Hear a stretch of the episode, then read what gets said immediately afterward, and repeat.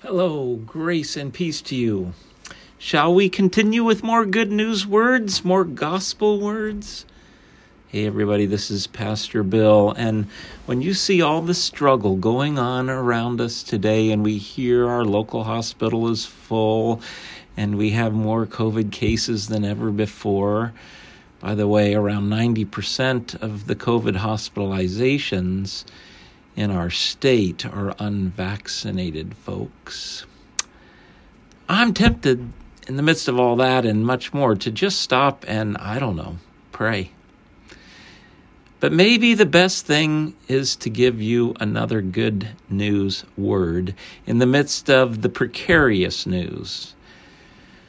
And that word in Greek is hagiasmos, sanctification.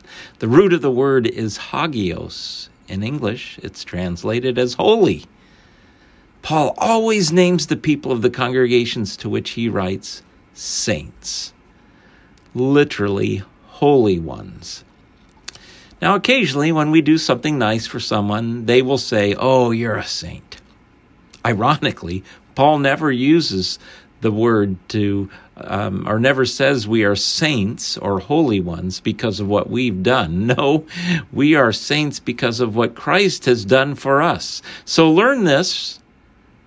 Sanctified is to be sanctified, made holy.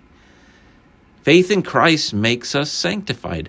I know many, if not most of us, think of ourselves more as sinner than saint. And it is true, we are sinners. But because the righteousness of Christ has been given to us, when you are clothed and are in Christ, you are completely sanctified. You are made holy, not in part, but in whole. So, yes, Lutherans who are comfortable with paradox often say it this way same time saint, same time sinner. How sad it is, though, that actually that term saint has come to mean for us someone of exceptional good works, exceptional Christian life.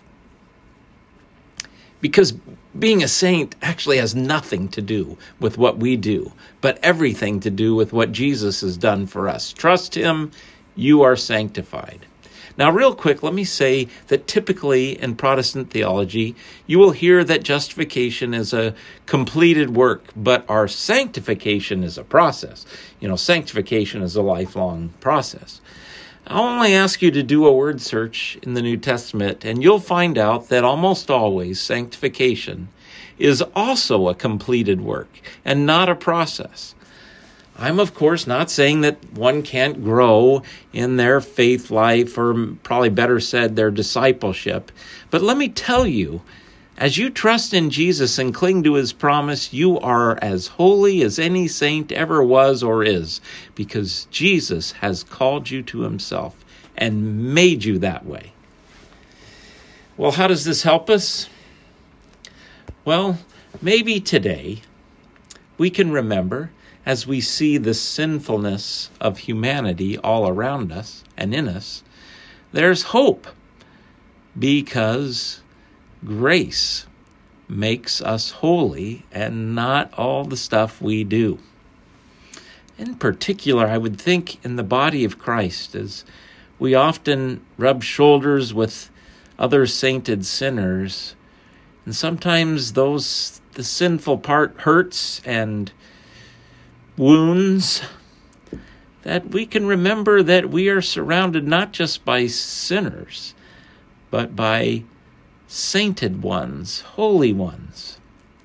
Maybe that'll make us look differently at the people for whom with whom we disagree or that maybe wound us or think differently from us or say something that upsets us maybe it'll be helpful for us to know that these are people that are made saints just like us and and given we're not saints by anything we do then they're no less a saint than we are and we're no more a saint than they are.